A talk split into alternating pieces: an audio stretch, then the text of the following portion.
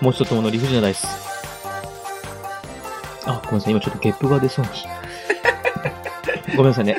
えーっと、始まります。ありがとうございます。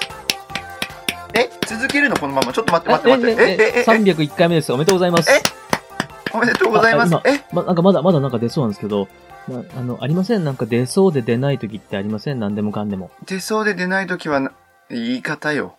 ええどうしあましるたけど、はい。そこだけでもう区切っちゃうと、はい。ゲップの話は、貧困法制に適さない。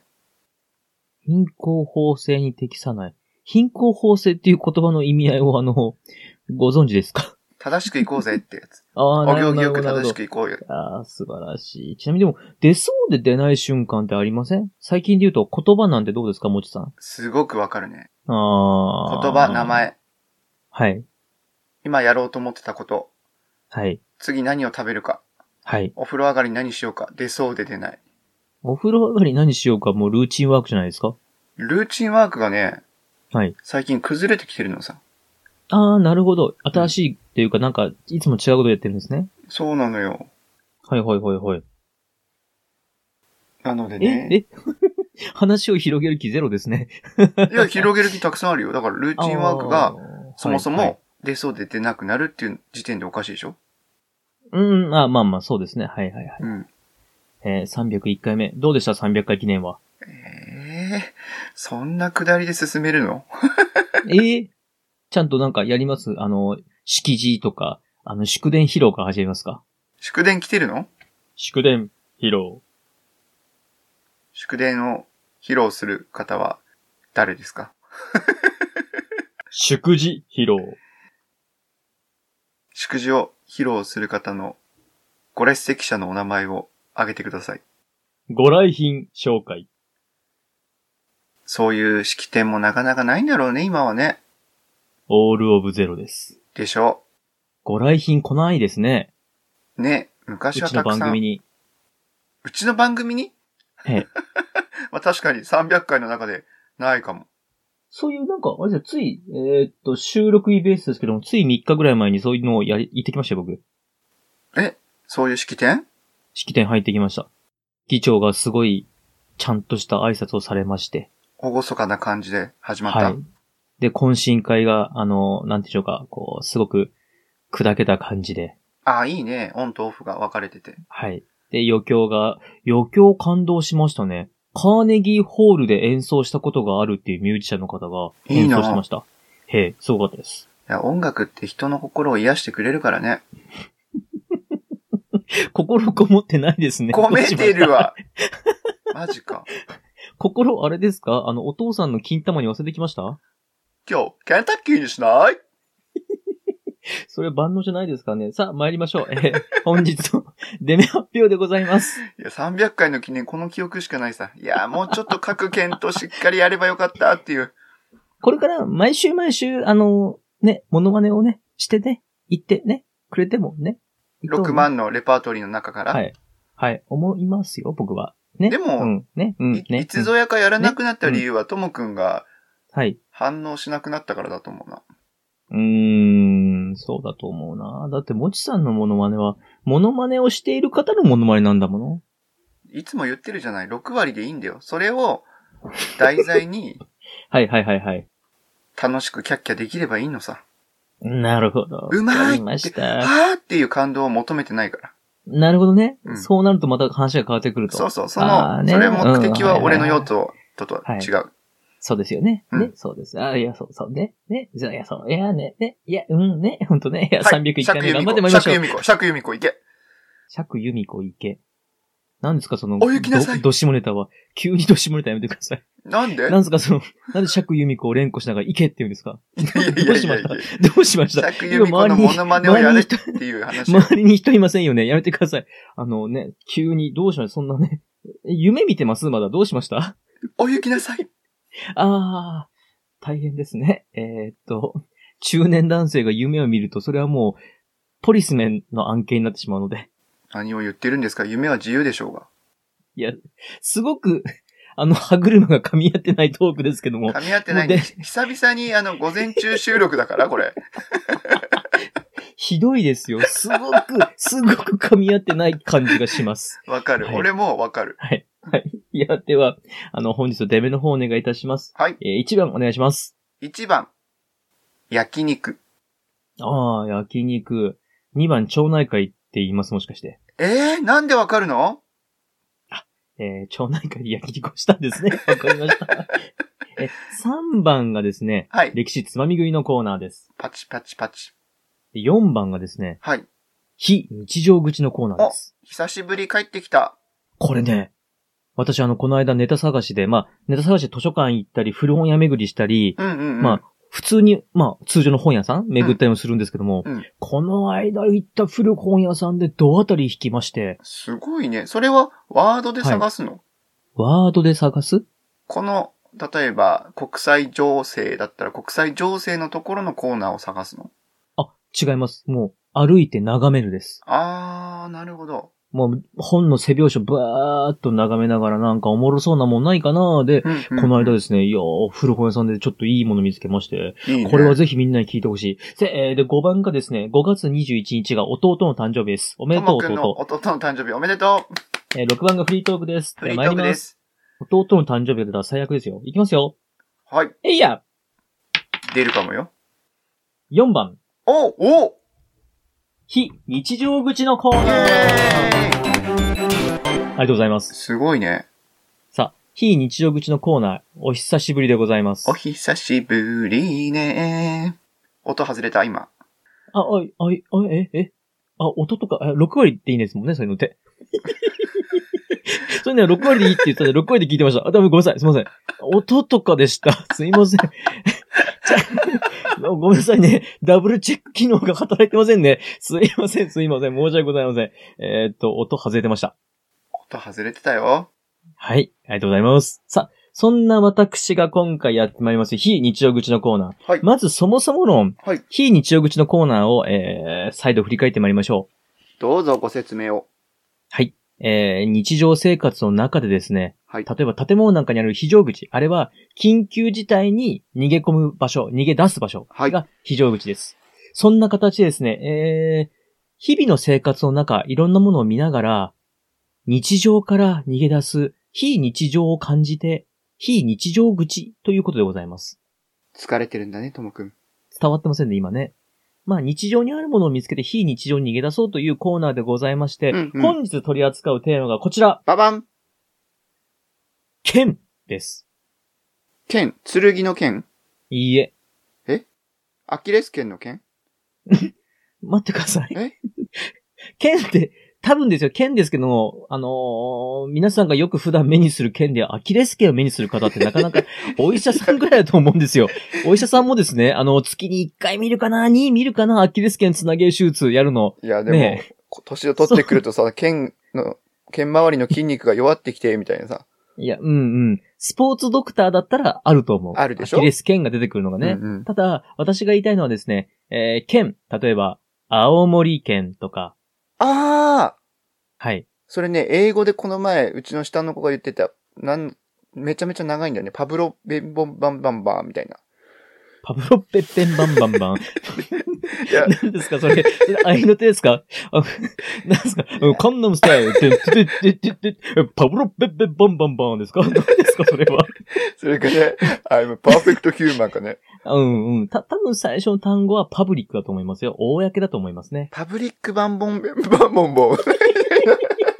パブリックバンボンバンボンボン、ドゥドゥドゥドゥドゥドゥドゥドゥドゥドゥドゥドゥドゥドゥやめてください。私をですね、パーティーピーポーにしないでください。いやー、面白い。午よろ前しいですか午前中の収録い いないいですか頭楽しいですか働いてないからいいな。 そうですね。IQ が多分2割ぐらい落ちてますね。やばさ、さあさあさあさあ、そんな中ですよ。こはいれはですね、めちゃめちゃ面白い話を見つけましたので、皆様そうになのご紹介しながらやっていきたいんですけども、い。はい。えまず、県。うんまあ、えー今日本、都、道、府、県。うんですよね。そうです都ね。があってはい、道があって、府があって、県があると。うんこれ大体皆さんこの中にはまって生きてると思います。まあ、リスナーさんの中にはですね、あ、私外国住まいなのでちょっと道とか府とか県とか都は普段見ませんよという方いるかもしれません。そうだね。はい。ただ、ほぼほぼのハポン在住の皆さんはうん何らかの形で、特にですね、まあ税金なんかも納めてらっしゃるでしょう。はいはい。そんな県について、はい。ちょっと面白いお話をいろいろ見つけてまいりました。へえ、聞きたい。はい。ではまずですけども、うん。もちさんそもそもですけども、うん。今、県うんという単位で日本がこう行政が分かれてますよね。そうだね。これもともと県の前って何だったか知ってます廃藩置県だから藩じゃないのそう、正解。おっしゃる通り。ボケた方がよかった。あ、いえいえいえいえいえいた、えいえ。盾とか言った方がいい縦、縦もありました。おおえ、え、何どうしましたええ、正解じゃないんですかえ、うん、正解を言おったよ。はい。ただですね、この藩というのは、うん。江戸時代に作られました。うん。まあ、文国の領地、まあ、その一一万石以上の領地を持っている武士、大名うん、うん。が藩を作っていたのであって、これは実質的な行政単位です。はいはいはいはい。では、その前にはどのように分けられていたとか。まあ、江戸時代も厳密に言うと、ある区分の分け方に、そこに藩がまあ存在してるって形だったんですけども、それが、あ五あ、期なるほど。はいうん。五期七道という行政区分でした。五期七道。はい。これは、都に近い機内。うんこれが、えー山城とか大和、河内、泉、摂津の5つの国うん。と7つの道。はいはいはい。東山道とか東海道とか北陸道とか、はい。そういうものに分けて、5期7道で分けた中のそこそこに藩があったわけです。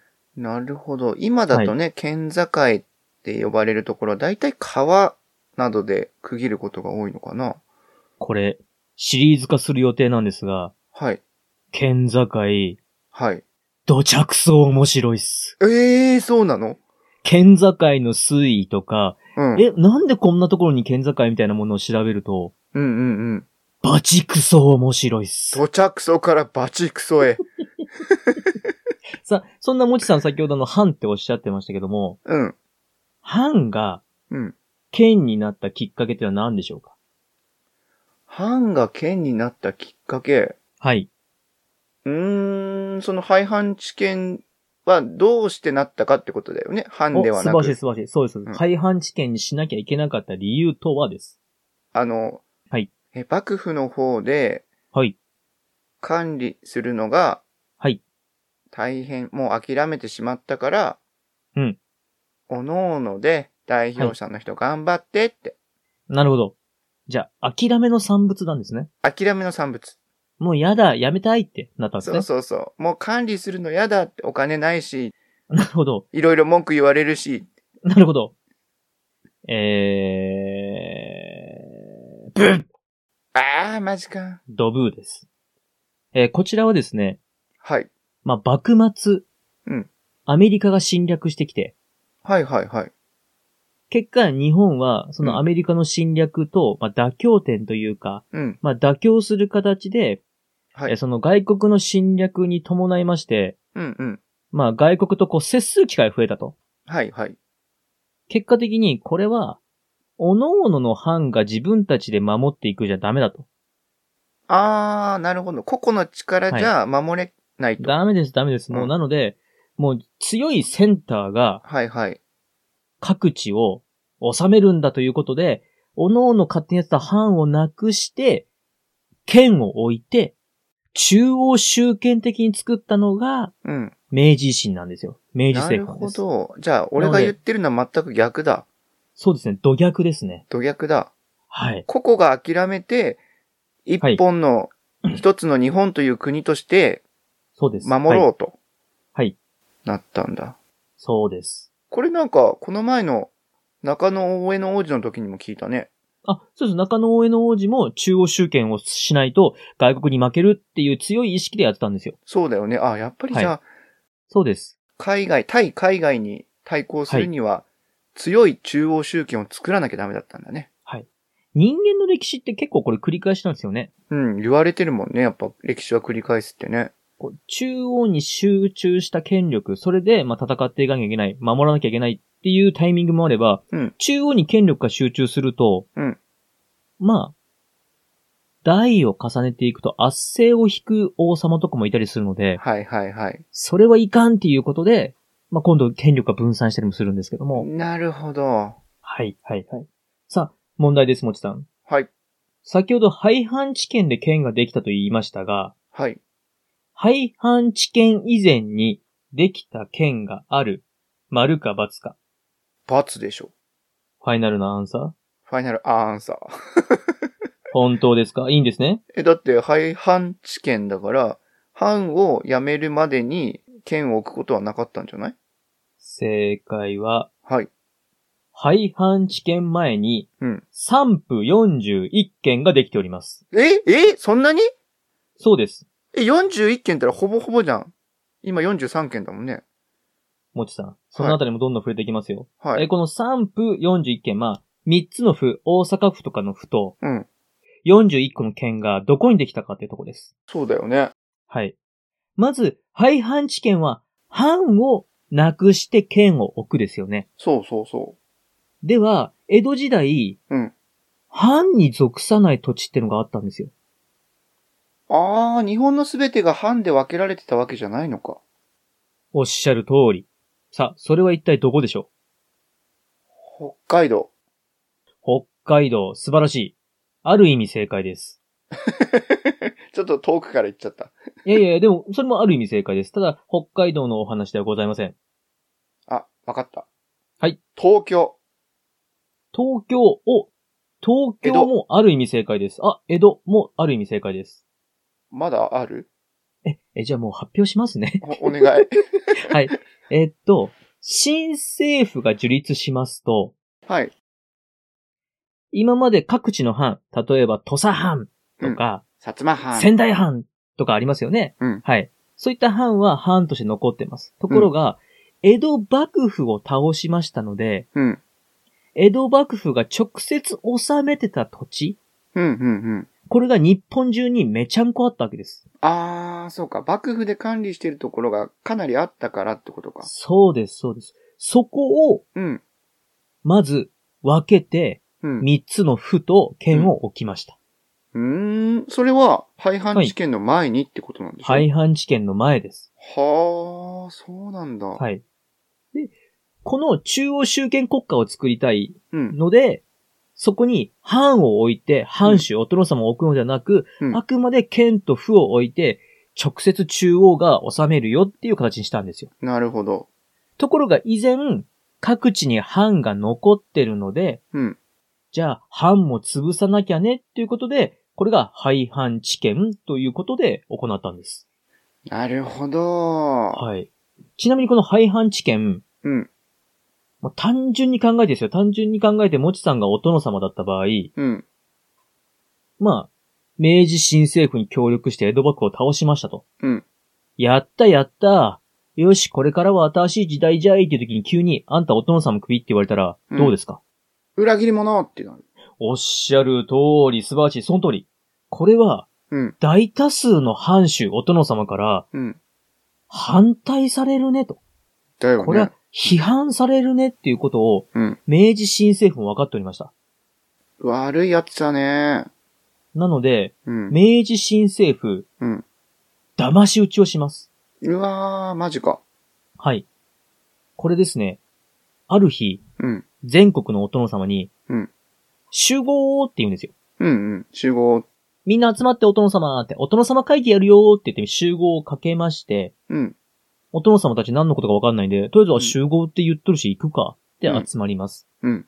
そうしますと、その集まった場所の近くに、もう。うん軍隊を置いておきまして、うん。その状態で、はい、反なくします。ええー。そうです。だからお父様たちは、あ、なんか集まったっけなんか、あれあそこに軍隊いるねって、あれ天皇陛下の、え、親衛隊がいるよって、なんだろう、ドキドキするって、え、反なくなるのみたいな。怖っ。はい。完全に騙し討ちです。怖いね。まあ、ただただですよ。うん。ただこの、まあ、廃藩置県で、お殿様からいなくなっても、まあ、県知事を引き継いで受けたりする方もいましたので、うんうんうん。はい。まあ、そういった形で、スムーズにいけたのは、クーデター的な裏切り行為の結果だったというお話です。ああ、まあね。でも、ある程度予測してたってことだもんね、そういうのをね。あ、いや、お殿様が予想しなかったと思いますよ。あ、あ大人様側は予想してないけど、はい。その、まあ、明治新政府側としては、これ、普通にやったら、各地で反乱起きるから大変だなーって。ね。じゃあ、いっぺんに騙し討ちだってやってしまったんです。怖い悪い大人がいるね。はい。で、もちさん。はい。今、先ほどもちさん、日本の県がこれぐらいあるって話しましたよね。うん。マックス、うん。日本の県が何個になったかわかりますか、もうめちゃめちゃ最高に多い時ってどれくらいあったと思います県の数。いや、でも41が最初にもう事前にあってってことであれば、はいはいはい、はい。俺も俺も見たくなって、はい。 100、 100。 100。日本全国100だから今の倍ぐらいあったと。うんえー発表いたします。はいえー日本、マックス増えた時の県の数。うんえー、3府、302県。ええええ そんなにそうです。ですのでもう、府知事と県知事がうん305人もいました。すげえな。いや、でも、なんかそうなりそうな気はするよね。俺も俺もみたいなさ。はい。ちなみに、各県の中で争ってみたいな。そうですね。ちなみ独に立、して。うん。この302県っていうのは、先ほどの3府41県に、うん廃藩置県で藩がそのまま県になったものを合わせて、3府302県となったので、うん。もう各地のお殿様が、あ、じゃあ僕も県知事、僕も県知事ってなった結果、うんうんうん。増えました。ええそれはでも、はい最初の目的、当初の目的から言ったら中央集権を強くして管理するには多すぎるんじゃないのこの後、うんいろいろ変動がございますので。うん最後あれですね。んなんか、なんかピーピー言ってうるん。。なんかピーピー言ってる。なんかピーピー言ってる。どうしよう。もちさんがついにオーバーヒートだ。難しい話しすぎた。難しい話しすぎた。えもちさんがオーバーヒートして確る。かにどうしよう。爆発する時の PPP だったよ、今。 怖いよ。もちさんが煙出してる。じゃあ、もちさんが煙出してるので、じゃあ最後はもう一個だけ触れて、ちょっと今日は終わりにしましょう。はい。P4?P4? はいえ、違います。もちさんですね。もちさんが これピーピー言ってますね。 え、では、ラストです。今日のラストのお話。はい。えーラストの質問ですよ。いきますよ。はい。廃藩置県の後に、うん。生まれた藩がある。丸か×か。廃藩置県の後にはい生。まれた藩がある、はい。いいですかないでししょお、ないでしょう。だって、はい藩を辞めるんだから、う。廃そうで止す。して藩、を辞めて中央集権国家を作るんだよと。はい。ね。日本中藩を辞めたんだからと。うん。その後に藩作るわけないじゃないと。ないじゃない。はい、おっしゃる通り。えー正解はですね、はい。えー一つあります。ええー、おっしゃる通りじゃなかった。 これがですね、うん。琉球藩なんです。おー、そこで出てきた琉球藩。はい。えーこちら、廃藩置県の翌年、うん。えーこの琉球にですね、うん藩を作ることになりました。といいうのも、うん、琉球は当時、まあ沖縄ですね。沖縄は当時、うん、日本に、うんまあ、日本の島津家の元にいたんですが、うん。中国ともやりとりをしてまして、なるほど。うん貿易ですよね。うん、うん。まあ、この中国と沖縄が貿易を続けてた理由も、うん島津、薩摩の島津家ががっちり抑えてしまうよりも、うん。琉球と中国の貿易の儲けからの利潤うん。そういったものを手に入れた方がいいねっていうことで、半ば、こう、中間地点的な感じで置いといたんですよ。なるほどね。はい。ただ、この琉球を植民地化したいっていうことで、えーっと、西欧列強がガンガン来ます。うん。こりゃいかんということで、宮古島の島民がうん。台湾の人に殺された事件を機にしまして、きっかけにして。そのきっかけにして中国に、おいって、琉球は日本の領土で日本人殺しやがってっていうことで、もう完全に中国に対しまして、うんいや。もう琉球うちのもんだからな、琉球藩だからな、っていうことで宣言します。なるほど。はい。で、琉球に対しましては、あんた琉球藩ねっていうことで、そこから7年間琉球藩だったんですが、うん。琉球処分ということで、うん。あのー沖縄県にしますんでと。うんうんんんもう琉球に昔書いた王様たちの権利とか全部取り上げて、権にしますからっていうことで、うんえー日本に組み込んだのが最後の藩、琉球藩の歴史でございます。なるほど。はい。で、最終的にはですね、日清戦争でがっちり勝って、うん。えー沖縄は日本のものに、ちゃんと綺麗になっております。あ、それまではちょっと曖昧な状態だったんだ。曖昧にした方が、うん薩摩の島漬けが得だったんです。なるほど。はい。日本の管理でも、中国の管理でも決められてない方が良かったってことね。もう完全に日本の管理内にあるんですが、うん。がっちり管理すると、うん。当時、鎖国体制、まあ、鎖国体制っていうのもあれですけどね、あの、よその国と貿易しちゃダメだよ、中国とかオランダじゃなきゃダメだよって言われてたのが、しかも長崎でしかやっちゃダメだよって言われてた枠組みに入っちゃうと、薩摩としても、それは得策じゃないと。やりとりができなくなっちゃうもんね。そうです、そうです。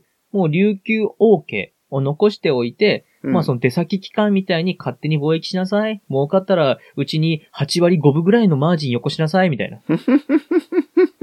方が儲かってたんですよ。なるほど。はい。結果、琉球王国は、日本の支配下にありながら中国とも貿易してて、うんで、いざ日本のものですよねって確認したら中国がああだこうだ言うんで、うん。うん。えー日清戦争でガツンとやり合ったっていうところです。うーん。はい。歴史は面白いね。さあ、本日はですね、もちさんが爆発しそうなので、じゃあ、ここら辺で終わりということで、この剣のお話はですね、ちょっと面白いので、今後もシリーズ化になると思いま面す。白いね。びっくりした。はいい。や、それよりもでは何よりもびっくりしたのは、俺が爆発しそうになった音があんはない電子音で出ると思わなかった。びっくりしましたね。もちさん、あのー本当に気をつけた方がいいですよ、これ。もう ね驚きます。はい。ちょっと充電しておきます。今、充電し、ザーってなりました。大丈夫ですかだ、だこれは大いかんせ丈うん夫。大丈夫。もう、もう閉めましょう、閉めましょう。えーはいでは本日の、えー今日の持ちとってもの理由じゃないです。今日はこれにて。ではまた。バイバイ。もちとともの理不尽なダイスでは、皆様からのお声をお待ちしております。メールアドレスです。理不尽 .dice.gmail.com スペルは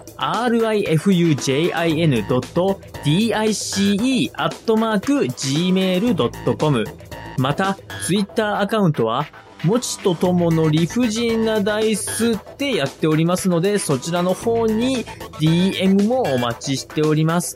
ハッシュタグは、もちとともの理不尽なダイス、または、もちともでつぶやいてください。よろしくお願いいたします。持ち的漢字検定準1級への道追いもう追い込みですか込みですね。受かるんですよね。もう、定型フォーマットのようにそれを繰り返してるね。はい。それ、受験生に毎回、受かるんですよね。受かるんですよね。っつったら、キーってなるよ。はい。みんな、受験生は頑張ってるでしょう。はい。頑張れって言わないっていうのが応援の秘訣だって、習わなかった習ってないです。ええー、習ってないののはい。えーいや、あのーもちさんはあの、各、各企画をですね、うん。あのーなかなかな結果で終わらせるっていう評判なもんですかいら、や、それ聞くとな、それが不倫に聞こえちゃうんだ よな。大丈夫なんだろうかなっていうのをですね、あの、思っております。これで落ちるっていうのは、でで企も画、上、ドキュメンタリーとしてはやっぱりね、始まりましたね、ドキュメンタリこれは一切イカ様をしていないというー。ね。はい。あの、ダイエット企画が思い出され ます。ダイエット企画は結果は痩せてるからね。ちゃんと。で、最後僕が中華を食べ、 ね、食べ、 え、違う違おう腹。8俺もキロまで食べ、きれ俺ても自分の始めた体重からちゃんと痩せてるから。あなるほど、素晴らしい。そうですね。では、お願いします。え、キキビール当て選手権も必ずゼロではないから。 あれね、ゼロにする方が難しいと思いますよ、 僕。マジな話で。確かにね。あれはね、あれゼロ、ゼロ杯の正解だったら神に愛されてると思いますよ。いやー、その辺はね、やっぱ神様もね、そこまで愛してねえよってなるよね。早くしてください。 はい。まあ今回はともくんがしつこく受かるんですよねっていうのを続けてるので、まあ、はい勉強している内容としては、いろいろなテキストを使ってやっているんですけども、はい。まあその中の漢字検定試験問題集というのをご紹介します。はいご紹介というのは、ま あ取り掛かる前にどういう形で、なんで笑ってんのはい、わかりました。そうですよね。内容全部紹介するちょっと時間がね、お時間が足りない2の分で。じゃできないでしょう。ですよね。そうですよね。はい。わかりました。お願いします。なので、その心得というものをはい、まとめたものがあるので、はい。それを、俺はこう、肝に銘じながらやっております。はい。はい。で、その心得を6つある中のある程度を抜粋してご紹介します。はい。はい。まあ、テストに入る前に、まあ、もう、 何、何、何で笑うのいや、大丈夫ですよ。笑ってませんよ。お願いします。ね、テストに入る前にという意味で、はいその形をね、ご紹介してるんですけれども、はいはいとりあえずこのテキストに関しては18回分の模擬試験があるんですよ。すごい、すごいですね。はい。で、ただなかなかね、この模擬試験をはい、続けている中で、はい。まあ、合格にたどり着いている回数っていうのは、実は今までないんですね。ええはいでしょうこでれがしちょょっうと、今まで何してたのって思われるかもしれないんですけれども、やっぱり難しいんですよ。はい、いや、まあ、うん。はい。はい。で、まあその中で、あの、テストに入る前に、これを遵守して頑張ってくださいという中で書かれていることは、まず回答は、明確に記すこと。まあ、そうですよね。うん。 3か4だと思います。気分的には3だけど、 確かあの子は4って言ってたな。じゃあダメですよね。ダメでしょダメはでしょ、い。はい。回答時間を守ること。そうですね。ちょっとこの50分では特徴ないんですけれども、来世紀まであの孫の代まで引っ張れば解けますって言われたら、そりゃね、そうでしょはい。はい。そして、間違えたところは、二度と間違えないように心がけること。そうですね。それは幼少期、父や母にも言われましたね。そうだよね。はい。祖父や祖母も言っていました。はい。れは過ねちは二度とするなと。はそうい。そうそう。漢字検定に問わずね、人ははいはい過ちを犯すものだと。はい。ただ、同じ間違いを繰り返すなと。どうしました府中刑務所か何かの関係者の方です か何をおっしゃってますさっきからずっと。どうされましたそうなんですよ。はい。 で、まあ、ちょっとこ待のってね、ください。初はい心に帰ったところを、まあ、徹底しなければいけないと。ちょっと待ってくださいね。もしかしてそのレベルでした そこスタートでした、もちさん。試いやい験やいはや時間通りに解かなきゃダメだったんだ、みたいな話です。これは笑うわ。もう攻めてきましたね。攻めますね、ギリギリ を。 300回超えるとね、攻めるよ ね。そうですね。やっぱ301回目はギリギリを攻めますね。素晴らし攻めるい。ね。素晴らしいですね。でね、あの、まあ、最後に、この最後の18回まで、きちんと模擬試験をやり遂げることって書いてあ ります。で、実際に、まあ、18回まではもう、ほぼやり遂げるところまで来てるのあで、、あ、あこなれるほを、どね。あ、あ、はいはいはいはい。そうですうよんね。これをね、むしろ繰り返して、はい。はい。